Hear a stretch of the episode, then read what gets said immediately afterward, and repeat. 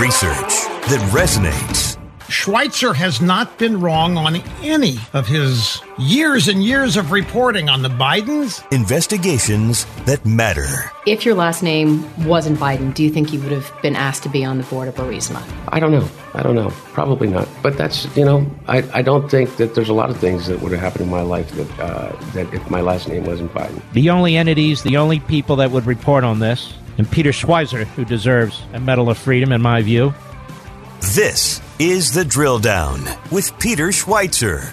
Hi, this is Peter Schweizer, and welcome to The Drill Down, where we relentlessly expose cronyism, corruption, and the abuse of power in Washington, D.C. I'm joined, as always, by the co host, uh, Eric Eggers. He's an author and vice president here at the Government Accountability Institute. Well, last week, we had as a guest a member of the mafia. And we try to keep it professional here and information oriented. But I have to tell you, the mafia conversation got me thinking a little bit more about family. Uh, and so, how was your weekend? Do I, do I have to start referring to you as Don Peter or Don Schweizer? there you go. Godfather. Uh, no, hey, thanks for asking uh, about my weekend and, and, my family. It was good. It's football season, right? Yeah. And so it was fun because I have a, a son who's more into Pokemon than pigskin, but he's playing flag football and I was trying to you know teach him the rules and stuff. Uh, but he's you know he's a little bit of a deficit. Like uh, not only okay. does he from like a gene standpoint, right? The athleticism is not going to be in his favor. But my man, like at practice, you know, he's just out there in his Velcro sneakers. And other kids, they like swagged out to the max. They got gloves, they got mouth guards, they've got like the performance enhancing, uh, you know, clothes. So it's funny to see just the dichotomy in equipment in the flag football. Yeah, so you're using the equipment to compensate mm. for maybe concerns that you have in other areas. Other parents are for sure. Yeah, other parents are for sure. Uh, so this is reminiscent, actually, of something we want to talk about today. Oh yeah, what's that? We want to talk about the fact that the federal government is buying, I would argue, all kinds of unnecessary equipment, mainly weapons. Uh, and it's a huge problem with the federal government. And we're going to talk about it today because we're seeing the militarization of the federal government in a way which is quite scary because those guns are frankly pointed at us. So I like that. So like the parents that have bought their kids way too much stuff for flag football, they're either overcompensating for their child's lack of athleticism or the fact that they're in failed marriages. What are the federal governments going to be overcompensating for by buying all these weapons? Do we think? Uh, that's a good question. Yeah, uh, and we're going to talk about that today. What is the motive? But just to sort of put this into perspective, because when we think of the military uh, and and law enforcement agencies of the federal government, we're like, that's great, that makes sense people don't realize all these other government agencies that have been given the power not only to buy weapons, to use weapons, but also to arrest people. We were talking about football. So let's talk about the IRS. Touchdowns are worth seven points, yes. right? In football, with your extra son, points, yeah, yeah. you you've you've taught your son that, and you're learning that. Do you know how much the IRS spent on ammunition in just one year? Eesh. 100,000 touchdowns worth $700,000 worth of ammunition for basically people whose job is to collect taxes, like it's paper pushers. Yeah, eh, that's exactly right. And, and they have become, in effect, a law enforcement agency. Uh, they spent nearly $11 million on guns, ammunition, and military style equipment for its 2,316 quote unquote special agents. And so what's interesting about this, and this is a fun, I'm looking forward to having this conversation with you because it should be noted, even though people can't see you, you're literally wearing a gun shirt right now. so, so, so, you are like clearly pro weapon, although you would say you are pro. I'm pro self defense. I'm pro Second Amendment. I love going to the gun range and shooting. And I know, I think, a fair amount about military. So when you. And my re- favorite weapons are words. So, we'll see how that goes down when somebody breaks into your house. Hey, two guys walk into a bar, right? no, but it, but I say it. So you are not anti, and I'm not anti. Like I'm pro Second Amendment. I'm pro sure. people having the right and ability to, to arm themselves. But I think it's interesting to think about like part of why they want to have that right is this concern of what happens if the federal government comes for you. I mean, there's this idea of self defense. Self defense from what? Well, from criminals or from evildoers, right? But also p- potentially government overreach. And that's what's troubling about this is we're now seeing a place where they're, they're potentially equipped, pun intended, to do lots of things that maybe government agencies like the EPA shouldn't be able to do. The Bureau of Engraving actually has agents. Wait, wait, wait, wait. We have a Bureau of Engraving. We have a Bureau of A Engraving. federal Bureau of this Engraving? Is relating, this is related to the Treasury Department. They're the ones that actually produce the dollar bills. Okay. And so you'd say, okay, well, that kind of makes sense. But why you're giving law enforcement arrest capabilities to people at the Forest Service, Yeah. the EPA, the IRS, all these other government entities, as we're going to discuss today, this is a huge problem to illustrate how bad the problem is. As of today in the United States, and this has been true for the last five or six years and it continues to expand, there are now more federal bureaucrats armed than there are members of the entire United States Marine Corps. Say that again, because that's I mean that's a big stat, uh, and and I like the aspect of the incentive structure and how broken it is. Because Right. and the reason why it's a problem, and it's not a problem that's going to get better anytime soon, is like who would stop it, right? Right. Not the gun manufacturers that are selling their wares to Right. the the same federal government that on some level is sort of demonizing the gun industry, right? After That's these right. mass shootings, yet you've got the Department of Forestry, the Department of the Interior. Uh, you can go on USA Spending. I mean, if you want to have some fun, listener, go on USAspending.gov and just search for Glock or a, a gun manufacturer and look at all the different contracts that these weapon companies have. The uh, Glock, for example, I think has contracts with 117 different federal agencies. That's unbelievable. so, It's- but it's say, but say that's that again. yeah, there are more federal bureaucrats armed now that have arrest capabilities than there are members of the United States Marine Corps, which is about 180,000 Marines Yeah. uh, in this country. So it's remarkable. And we're going to talk today about some of the weapons they have. I ran across a, a GAO report from 2018. The Environmental Protection Agency uh, owns silencers or suppressors which you wonder why they would want those. The one that really got me, though, by the way, was the National Institutes of Health, uh, much in the news related to COVID. In the agency review by the Government Accountability Office, they reported having, quote, pyrotechnics and large caliber launchers, And because you're, because you're a weapons guy, you know that pyrotechnics really are what? grenades. These are like flashbang grenades. These are, so why the National Institutes of Health actually owns grenades and with large caliber launchers, they're basically talking about grenade launchers. I have no idea why NIH needs this. Well, it's probably do. we've done stuff on NIH before. I mean, anymore it's probably for either a Fauci's personal defense team or b it's like the squad that's going to make sure you get your vaccine. Right? That's right. no, you will take this. you will be or, or vaccinated. we'll be pulling the pin. But four years ago, right, and NIH is spending money on stuff like remember drag queen. I mean, there was all kinds of weird stuff, stuff, to promote health related things. So Yep. I could see grenades being like, look. You don't want to explode in Right. terms of obesity, so and then you don't want to figuratively explode, so we're going to actually use a Now watch grenade. this. Exactly, a new weight loss technique.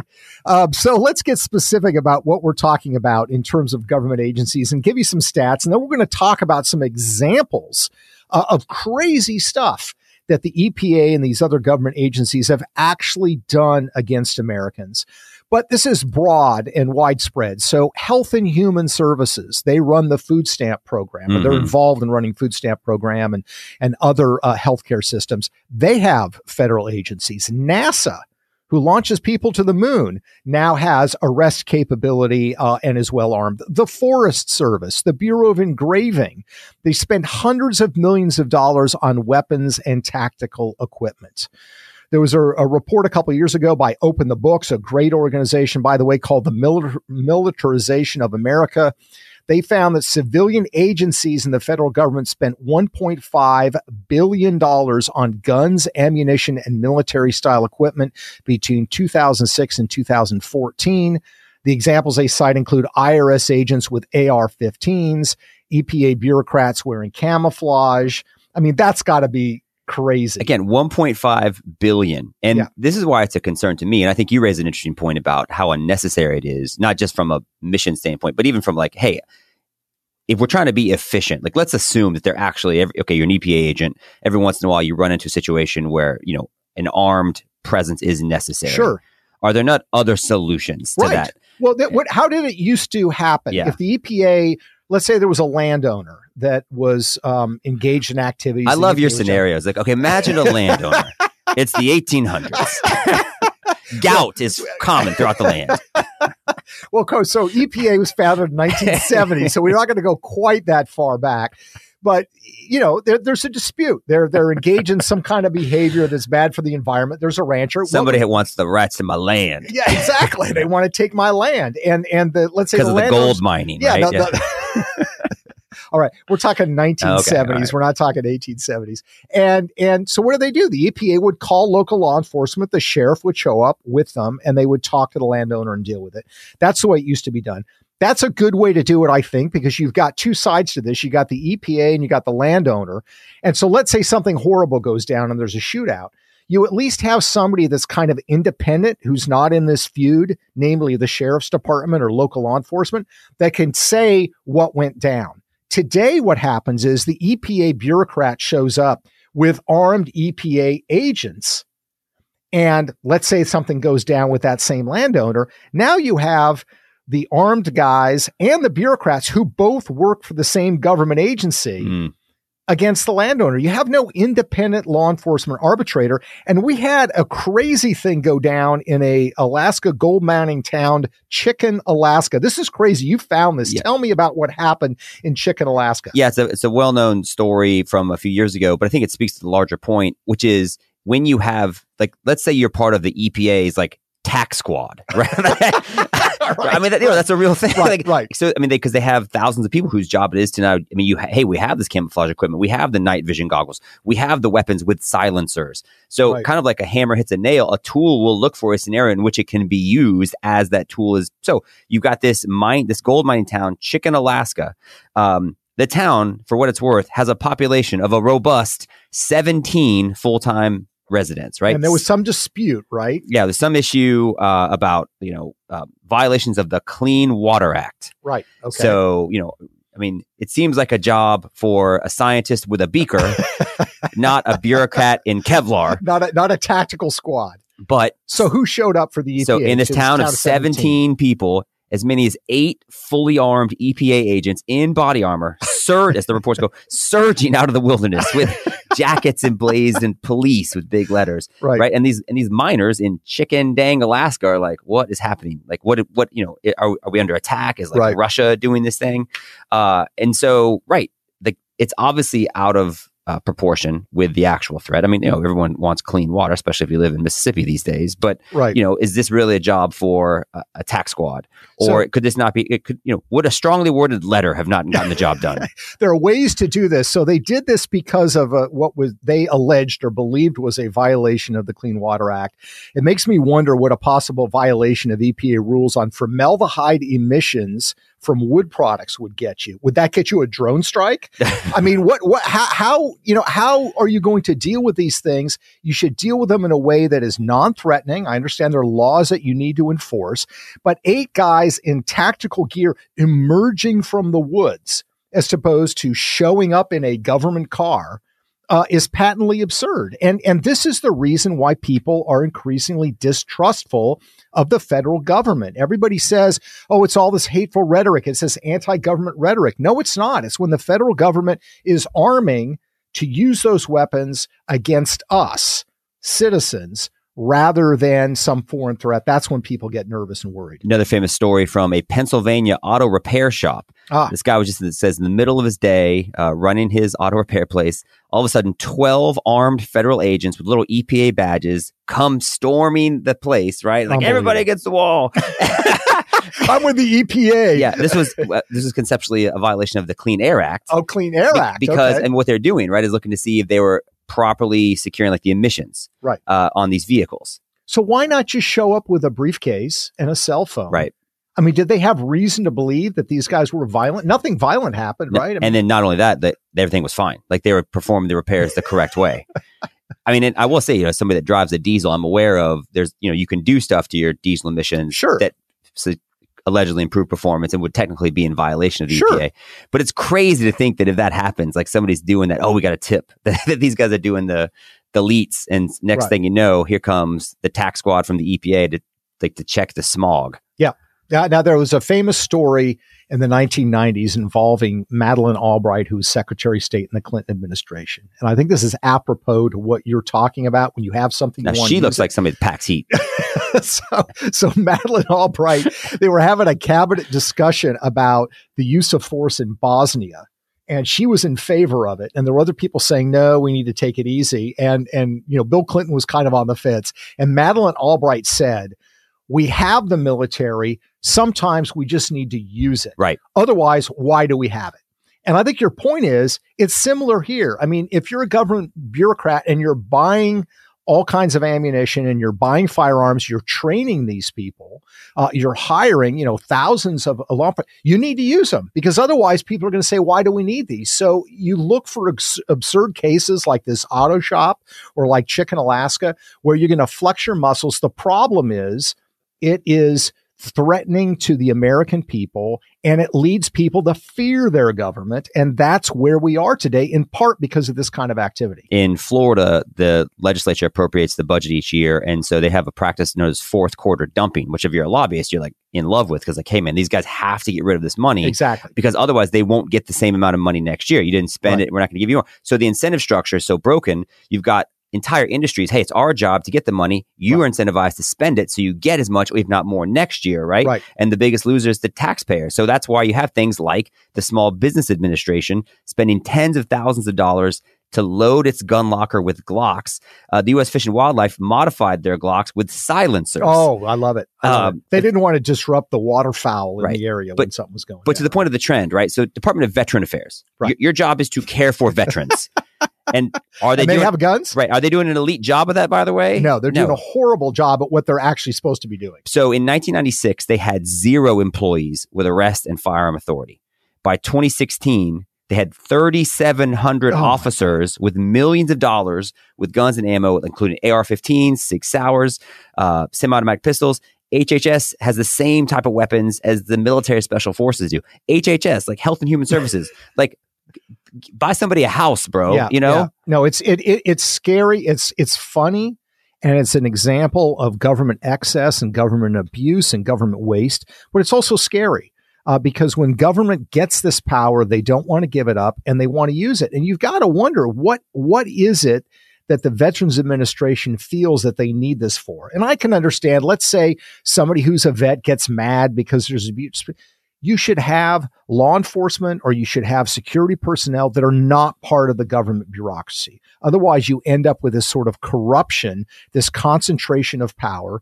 And by the way, I'll point out also, Eric, it is ironic to me that this is happening by these government agencies. It's being supported in Washington, D.C. And I'm going to bet that some of the people that are supporting these budget authorizations are the same people who are in favor of disarming the police, defunding the police, who don't want to support bor- border patrol. In other words, parts of the government aid, uh, elements that have legitimate purposes to protect ordinary Americans, they're against that, but they're in favor of giving arms and weapons to government bureaucrats who are going to point those weapons at ordinary Americans. It's it's really amazing when you think about it. Oh, it's absolutely insane. Bill Maher actually made a point, I think, on a recent episode to talk about the fact that the defense budget, right, has doubled in the last 15 years, even though we have uh, conceptually engaged in two fewer wars. Right. Right. We're, Yeah, we're, no, right. we're no longer fighting in Iraq or Yeah. Afghanistan, yet the defense budget has doubled. And he uses the point, and I haven't seen the new Top Gun movie. Have you seen it? I have not. But I guess apparently the bad guys in the Top Gun movie are just called the enemy. Like, Right, right. we got nobody. Yeah. So, and, and it- they don't want to say the Chinese, Yeah. by the way, because then Right. they're going to run into distribution but problems. but his point is like it kind of doesn't matter, right? Right. Like, we're like, ah, the, as long we, we need somebody to fight. It does like the specifics aren't as relevant as the fact that there is an enemy that we need to be heavily armed and equipped to handle. The problem in the military it makes sense, but for these federal bureaucracies, the enemy is the American citizen. That's right. And so you've got, yeah, like why would the Small Business Administration need 3,700 people? Why would the, Veterans Affairs 20 years ago you didn't need it? Why are you doing it now? And I think you and I, and working in the space of, you know, public interest, public money, personal enrichment, you know, lobbying, you know, somebody left Congress, got a job with one of these entities. They're on a board, they're getting paid. And so they're, I mean, it's all insider access, insider connections. And so there's no incentive to have it de escalate. And you talk about like the hypocrisy of somebody says, hey, we want to defund the police, yet we'll arm EPA agents. Right. How about President Joe Biden? He's the one that's in charge of the federal government. He, after you've all these tragedies and everything else, you've heard all the rhetoric about the gun agencies. It's his own government that are propping up these same gun lobbies Yeah. that you so proudly tout on your shirt.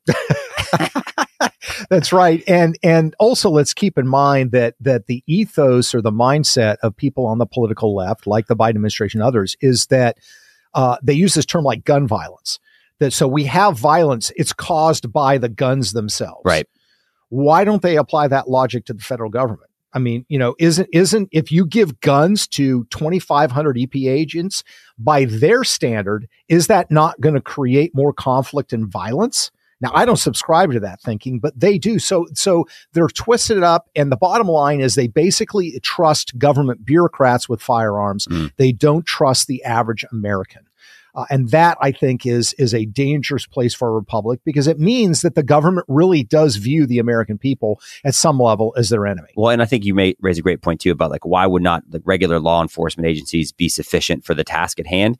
Um, not only because hey, like that's their full time job, but their training's got to be vastly superior. So from a taxpayer standpoint, not only are we paying for the 3,700 employees for Veterans Affairs to have you know millions of dollars worth of weapons, we're conceptually also then paying for whatever training they're Oh, going absolutely. to, right? And even the the training we're going to, they're going to can't be like that's not their full time job, right? Right, I mean, it's right. like they can't be as well trained as Right. actual law enforcement officials, Right. Exactly. so you've got people that are overly equipped from a, uh, you know, equipment standpoint, under equipped from a training standpoint, being asked to do a job with like lives on the line. That's right. That's right. I, we need to have clean lines. You need to have government agencies that are uh, involved in, you know, clarifying and making sure that laws are being enforced. But then you have to have a separate law enforcement element so you don't have concentrated power. Otherwise, you give these government agencies too much power. Uh, now they literally have the ability uh, to kill people. Uh, these government agencies do, and that should not be their responsibility. Veterans Affairs, that one of their duties, one of their responsibilities they now have is the capacity to kill people. That's not what they should be doing. That is the role of law enforcement. Well, I'm So- sorry you don't take the threat to clean water seriously, Peter. it's worth defending. So here's my question for you. Yeah. Maybe 10 years down the road, you don't want to work for GA, GAI anymore. Maybe you want to work for HHS Mm. as an armed agent. So why don't you come to the gun range with me and we can practice, get you up to speed with a firearm in case you decide to have a career change in this way? Here's the thing: is I- I would only be interested in guns if I had like if I was more into guns. I would want to carry them in the front pocket of my hoodie, and I just it seems like a bad move. Yeah, you need a really small gun, a really small gun to put in the front of your hoodie. I completely get it. Well, thank you everybody for listening. As always, uh, this is the Drill Down. You can find our podcast at thedrilldown.com. I would certainly commend Eric's terrific book on voter fraud, uh, title Fraud, that came out in 2018. It predicted a lot of the stuff that's in the news now. And you can certainly find my books like Red Handed and Clinton Cash and others at Amazon and other fine retailers. I mean, at this point, you touting red handed, just running up the score. Like it's totally unnecessary. Do you guys even have any copies of that left? I don't know. I'm kind of like Tom Brady in the fourth quarter. Keep me in the game, even though we're up by 40 points. I'm kidding. Uh, no, he's not. anyway, thanks for joining us, and we look forward to uh, discussing other interesting things on our next podcast. Thanks for joining us.